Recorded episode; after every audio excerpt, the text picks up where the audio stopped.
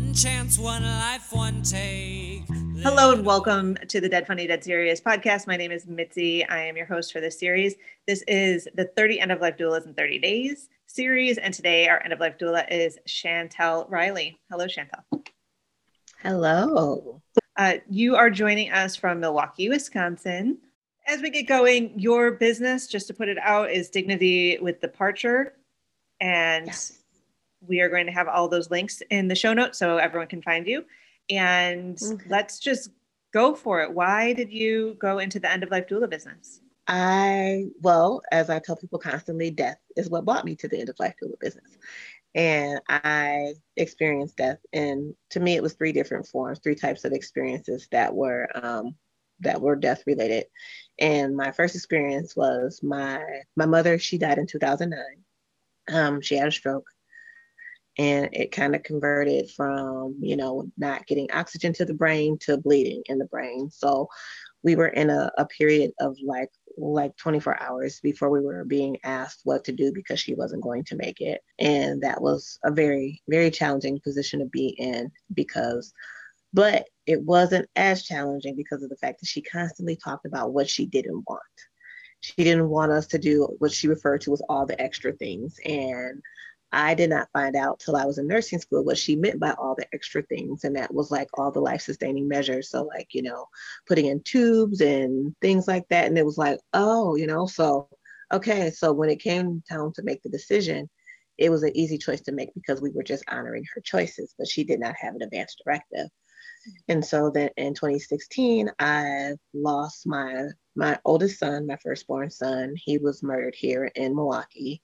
And that was a very difficult, challenging experience for me, and just kind of going from the process of, one day being who you are to having no clue who you were anymore, because the things that were all connected with you having your children, you lose one, it changes the course of your life totally.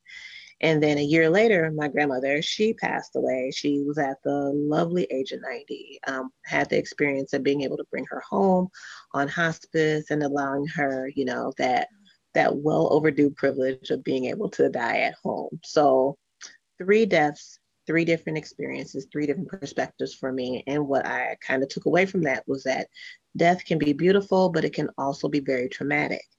And depending on what, when, why, and how that ends up looking, but then also how we end up processing those different experiences and being able to kind of move into that space of grief, if we can actually move into that space of grief, dealing with how we actually lost that person. So after my grandmother died, and my son, it was like, I wanted to start talking to people about the value of life insurance and advance directives. And I originally was I just want to, work with people and try to get them to understand the value of these things, because my son, when we had a conversation a week before he was murdered, that we should get him life insurance because he had a son. And it's just we should do this because, one day, when you die. So it was kind of like a poor man's inheritance type of, thought process. When you get older and one day you die, it'd be nice to leave your son something, behind. And so, he's like, yeah, I should. And like I said, a week later, he was gone. We didn't get a chance to follow up on that. So we were trying to figure out financially how to be able to bury him. So I started doing community education on the value of advance directives and life insurance. But I noticed people really weren't showing up to it. But it was one of those things, I wish I could just work with people one-on-one, kind of talk to them about these things so they can understand how important this is and what they need to do, and understanding that it's not just related to someone getting older or someone being sick. It's something as simple as going to the grocery store can put you in a position where someone that cares for you has to make that decision for you. So my friends and I'm talking to them about this, and I keep talking about it. And so they started sending me this video, and they were I saw this video, you should really take a look at it. And I was like, okay, the second person was oh, I tagged you in this video. And I was like, okay, So by the time the third person actually tagged me the video, I was let me look at this video and see what are people tagging me in? Cause there's some type of theme that's happening here, cause everybody keeps tagging me in this video. So I actually finally looked at the video, and I remember It was a little author, and she was sitting at a table with, it was a woman. She had two adult children. It must have been like her grandchild, kind of like in the background, you know, like playing or carefree, like minding his business. And it was something about her, the woman talking about like what her choices were and the things kind of related to death. And like sitting at this table, having her adult children hear it from her, you know, and then looking at that child in the background being carefree. And it was like, gosh, you know, like the strength that it must have taken her to be able to share those things, you know, in front of her children and for them to hear them from her versus, you know, wondering, questioning, you know, and this child that's in the background that's like carefree and not having to carry like any of these burdens about these things. And then I remember her saying that she was a death doula, and I was like, what the hell is that? You know, I'm like, is that a real thing? And I'm like, okay, like that's, never heard of that, but I want to be that. I want to do that.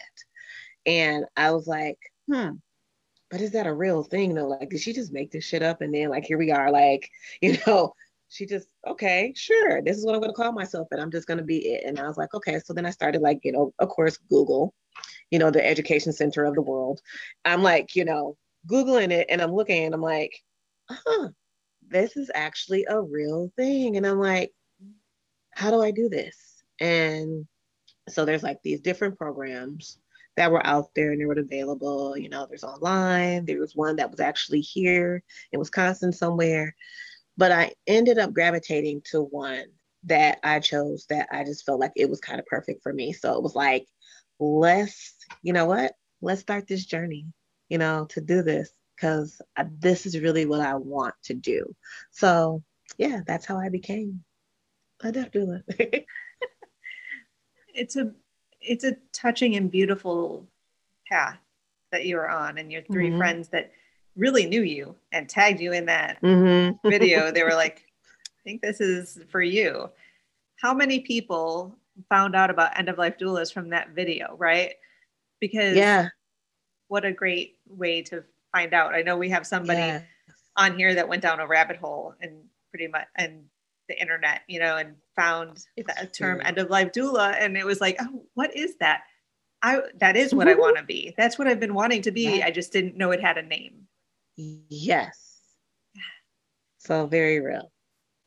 Definitely. It's poignant and touching and beautiful how those things Thank kind of lined you. Up. Yeah. Yes. What training, may I ask, did you take that spoke to you?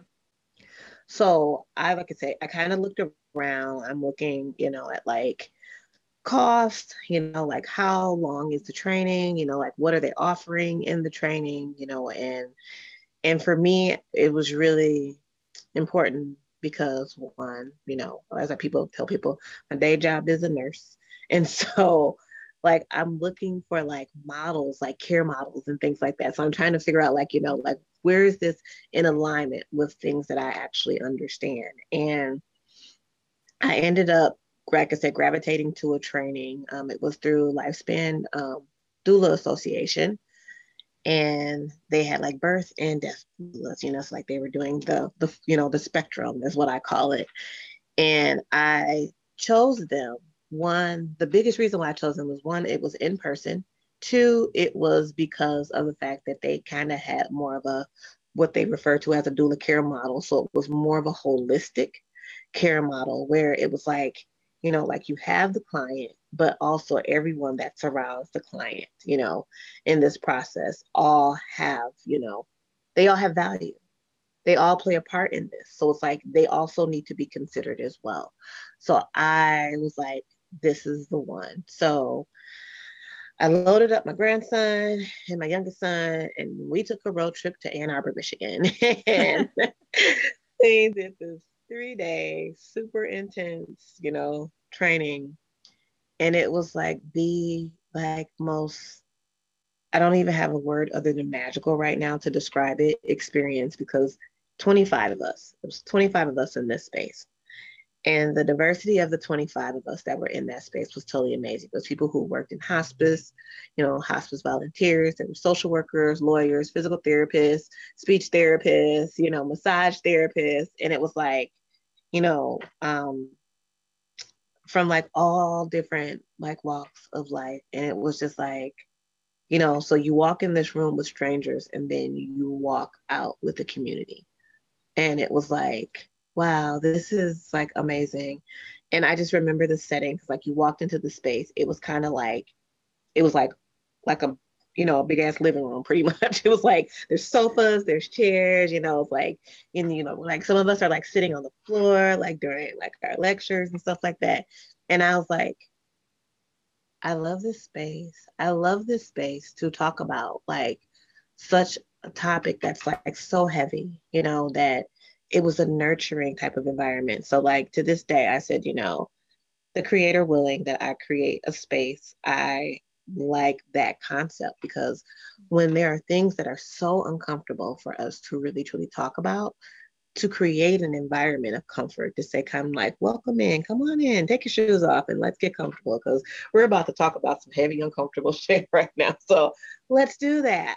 And I will, yeah. And so after you kind of, the training literally approached you with how you felt about death and your relationship with death, and kind of like pulled that like wide open, and then started to like enter in like new information, different perspectives, you know, adding tools to how to be able to approach these things and deal with them. And it was like, wow. And, you know, like you're all like excited after you're done, you know, and everything. And then all of a sudden day 3 rolls around and you're like, ooh, that was really heavy. So, and they told us like at the end of our training, like, you know, like you are going to want to take a little bit of time and kind of sit with, you know, the information that you received before you decide to move in on that information, which was very true. So I thought I was all super gung-ho and excited, you know, like, and I was like, and I created this business, and in the midst of that, it was like, I started a death cafe because I found that when I was going down and looking for a doula, you know, this concept rabbit hole. So then here I am facilitating death cafes and everything. And, but it's, yeah, so that training was just, it was an amazing 3-day, you know, soul, like clenching, touching, opening experience. And like, I'm grateful for it because I get to take that approach into the people that I interact with. Thank you for sharing your experience with Lifespan. I haven't heard somebody review that yet, and I really appreciate all the detail that you gave. Okay. I love myself a good room where you can kick off your shoes and settle in to work. Absolutely. Yeah. Yes, absolutely. Right. I think the same way about my therapy room, right? When anyone comes in, I want people to feel comfortable enough to be like, This is the work we're doing. I can spread out and I can have some tea and kick off my shoes and everyone's comfortable, however you want to be. Yes. Also, really standing out to me that I have not heard yet is family therapist. We work systemically, that you're interested in that care model piece where we're not islands, right? Right. All the people around us as we're dying, as our loved ones are dying, this is a system, and even the doctors, the nurses. Yes. Yes. People live in assisted living, the staff. This is the whole piece. Yes. Loving that piece. I have not heard somebody bring that up as an important piece yet. So I'm putting a gold star there, and people should be listening to that. Gold star. So you get out of this training and you take a moment for some self-care and some self-reflection, it sounds like, because it's heavy. Mm-hmm. What happens then? Yes. What happens then? How do you get to this? What are the challenges of? Challenge number one, people do not know you exist. Like, as you know, as it's interesting because as like we are like having these discussions and we find our people in our spaces, you know, typically it's fellow, you know, other doulas, you know, midwives, whatever the terminology that they actually use, then that's fine. But like getting yourself into spaces outside of the community and people knowing that you exist is probably the biggest challenge, because I know I still hear to this day, people like, oh, how do they get in contact with you? How do they find you? Because I'm like, how many people are actually really just sitting here doula-ing, you know, with the Google, like, let me find a deaf doula. Let me, you know, I think I need one of those. And it's just kind of like, if you don't really know how and what, you know, what they do, they actually even exist. It's like, how can you find them? How would you connect with them? So it's such a void to be able to make that connection. And, but I'm learning now kind of as I'm navigating, because this has been, I think I'll be 3 years. I will be a deaf doula, I think in August, 3 years.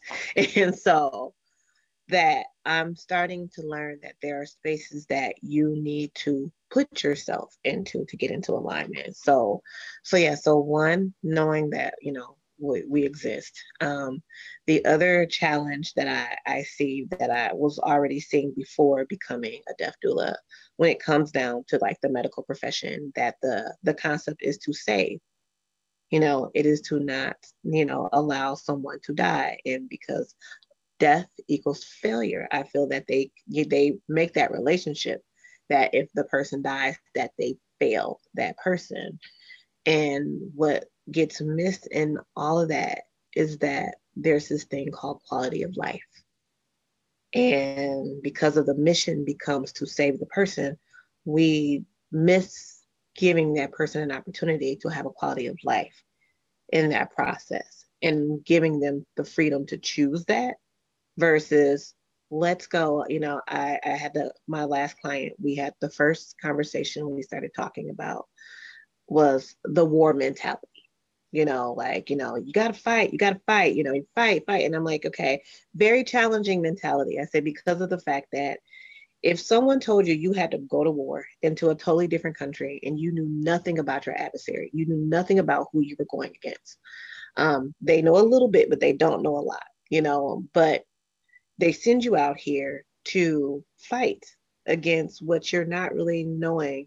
If you're really equipped to do all these things, how do you do all these things to win? I said, and then you have to have someone who is victorious and someone has to lose, you know, someone has to fall. So that gives you the mentality that you're thinking like, I have to win. And if I don't win, then I'm a failure, you know, and I've fallen. So I don't want to be the person that looks like I've fallen. So you go into this fight, not fully prepared, not fully knowing what you're up against. You know, you just know that you need to fight it and win. That's it. So when we're looking at your opponent being cancer, we know things, but we don't know everything. So to go into it with this mentality that you feel, like I said, you see sometimes people read like in obituaries and comments, they lost their, you know, like their fight against cancer. And it's like, I see that and I cringe because it's like, no, you know, like it took the strength for a person to say yes, to do the treatment the same way it would take the strength of a person to say no. So we have to kind of shift like the mindsets of thinking, you know, medical, you know, advancements have created, you know, kind of like a monster when it comes down to death, you know, like death is the adversary. And it's just like, does it have to be, you know, like really does it have to be? Can we really try to rethink, you know, and reapproach that to knowing that this is part of the life process. Everyone doesn't have the, you know, this long, like I constantly tell people, you're born and then you die. So in the middle, you can have this much time or this much time. But what matters is what we do with that time that we have. So to start looking at it from a quality of life perspective, then to really be putting it like, you know, this fight against to win something, you know, like, so I have to fight for my life, you know, like, why not just be able to live your life? So shifting like that mindset, the thinking that we have to always fight to the very, very end of something and allowing people to choose to live, you know, until the end of something. So changing that, you know, shifting that mindset is another challenge because, you know, this is what we're being socially conditioned to think this way versus, you know, like, let's rethink this, you know, and And not saying just not choose to do anything, but like have the other side of that conversation with them, saying, okay, you know, this is what's going to happen. You know, how do you feel about if these are the side effects? How do you feel about that? You know, I had a client, I said, well, if you choose to do treatment, ask them, would your provider, would they be supportive if you decided to stop? And what would that look like? So you can ask that question. So it's challenging a lot of the traditional old mindsets about things. What else I find is it's challenging. So those are like the two biggest things for me. Quick question. Do you believe your position as a nurse, or is it an advantage for helping change the system? I do believe so. I really do. And that's one of the reasons why there was that underlying intention of wanting, because I could have easily went into hospice. You know, I'm a nurse. I could have just become a hospice nurse, like truthfully, you know? And so if that was just really to be in that type of space, but it was more about really having the ability to truly connect with people on such a vulnerable level and having that continuity in that relationship versus, you know, I come in for an hour visit, you know, or I come in and do an assessment, you know, and then maybe a little talk here and there, and then I'm out, you know, but I get to meet you where you are, and I get to follow you through the whole process. And not only do I get to follow you through the process, I get to come in contact with everyone who is connected with you in the process. So then when you do depart, I continue to work with them as part of that process. So it doesn't end, you know, like we're continuing that part of that process. So I like having pretty much the freedom and the ability to be able to determine what the relationship with my clients looks like based upon their needs, and not being navigated by, I'm going to say control, being controlled by, you know, organizations and policies and politics, things like that. So I prefer that. I prefer to have, you know, them to determine what the relationship looks like versus someone telling me what it's supposed to look like. But being able to come into spaces, like having, you know, access sometimes to providers and things like that, to be able to kind of plant that seed, like, you know, hey, you know, like, yeah, so she doesn't want hospice, you know, and I'm like, well, has anybody really talked to her about hospice and explaining to her really what hospice is? Because people right now think that hospice is the automatic death sentence. And I'm like, it is so far from it. But it takes someone that they have a rapport and a relationship with, mm-hmm. you know, to talk to them about, like, this is what they are, this is what they do, and this is how they can help you. So, but people think that it just means you're knocking on death's door or you've given up the fight. And now you show up at hospice. Like, people go to hospice and they die. I'm like, no, because people typically arrive at the door a little too late. Mm-hmm. So if you can start this relationship early with them, you can receive the benefits and the connection. I said, they will become invested in you and what you need. And it's a totally different perspective. And so, yeah, so it's a lot of that, like, let's have some real conversations and talk about this in a real way, you know, and meeting people where they are and helping them understand what that can actually look like. So yeah, I feel like it does. And I kind of was aware of that when I got into the space, but it's more, you know, cause like to ask that question, to say, you know, well, you know, why don't you ask your provider, you know, like, what would that look like? Would you support me if I decided to stop? You know, if I just said, this is enough, I said, where is your line in the sand? You know, and the thing is, it's sand. It's always movable. So you can start here today, and next week you can change that and move that line. So it's okay. But to be able, and then like I tell them, my day job is a nurse, but sometimes it slides in, you know, little things, but still putting them in the space of control and navigating what they need to do. As much as I want to kind of fight the system, the bureaucracy of medicalization, when it comes to being a licensed mm-hmm. nurse, it brings authority. Saying my end-of-life doula is a registered nurse and she's helping me with X, Y, and Z brings some authority to this medical conversation that we're having, right? Mm-hmm. That the medical system needs to hear that there's people on mm-hmm. all the sides, that are saying we need non-medical care at end of life as well as medical care. And there's other perspectives, and we're going to listen to the humans in front of us. Yes. Yes. And so my hope, this isn't my podcast and I'm not going to answer my hopes on this, but my hope is that it is an advantage that you are a registered nurse and an end of life doula, because I want it to work. I guess that's why, but if we can, you know, we're just kind of cracking the ice just a little and watching it crack. And it's sometimes really authority matters. And so Elua, right, is a lawyer that does this work. Yes. And right. And there's some morticians that do this work, and there's some social workers that do this work. Mm-hmm. And I want to use their authority to crack the ice. I don't think anyone has to have a license or, you know, certifications or anything else. I think this is community care. Again, this is absolutely.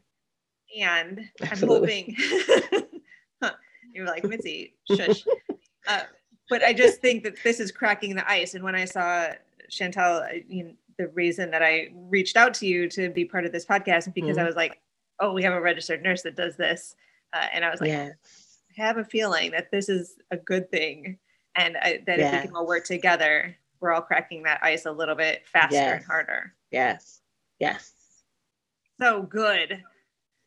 All right. So my favorite part of this series, what are your hopes for end-of-life doulas, the business, your business?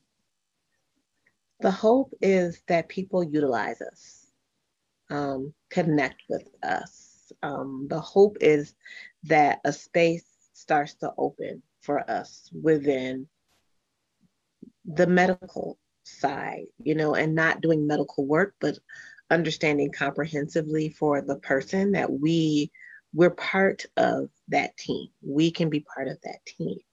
I love the concept of being able to meet a person from the time that they get a life-limiting diagnosis, you know, like I said, and following through with being able to support their support team. And like I tell people, support team doesn't necessarily always have to mean family. It's the people who care for you, love you, and support you. So I like to pull away from family titles and roles and dynamics and things like that. So like, even when I talk about advanced directives, your power of attorney doesn't automatically have to be your oldest child.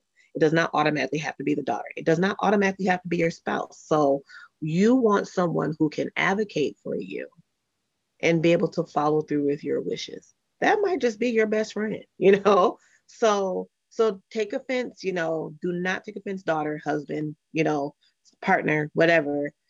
This goal is to, because you will probably be so emotionally invested in that person that the minute someone offers you and says, well, if we do this, this could probably buy them some more time. And of course, you love them so much that you'll do anything.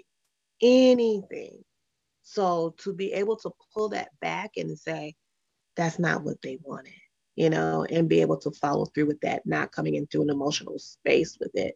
So like removing that, the titles and the roles like that, and just knowing that this is your support team and who is your support team, and understanding that they're going to need that too. So being able to continue to educate people. Like I tell people, you need to be consumers in death the same way you're consumers in life. You know, like we buy cars. We don't just go to the car lot and they tell us what they want us to have. We go in with our mind already made up, like, this is what I need. This is what I'm looking for. This is my budget.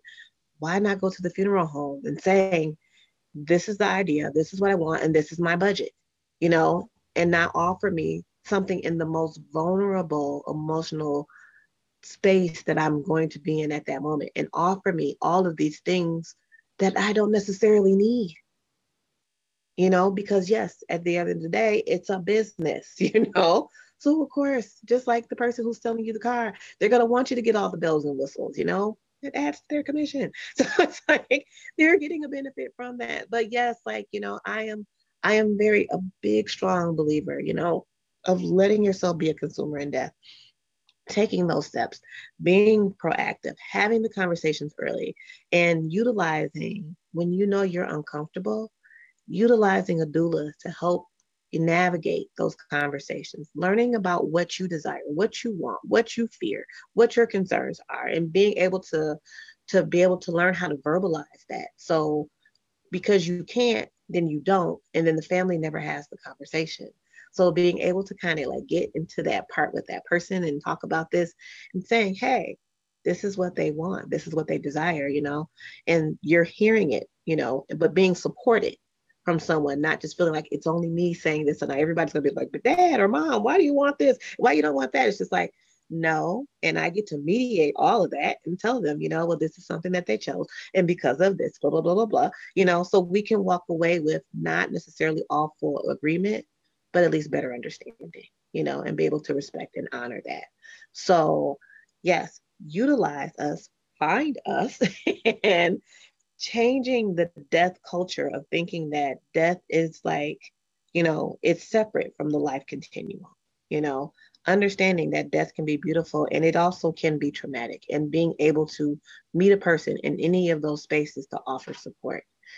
And just the fact that, you know, we allow us to be human, you know, allow people to be humans in this experience of dying, and remembering that they had a life to be able to continue to live and have a quality of life until that time, making them accessible to resources, making things accessible to people who don't have the resources to do that is super, super important. I'm getting ready to start a grief support fund that I'm grassrooting, because I've been working with mothers in grief support and bereavement through infant loss, perinatal loss, and different, you know, different meeting people in different spaces for grief support. And one of the things that I am starting to find out is that everybody doesn't have access to grief.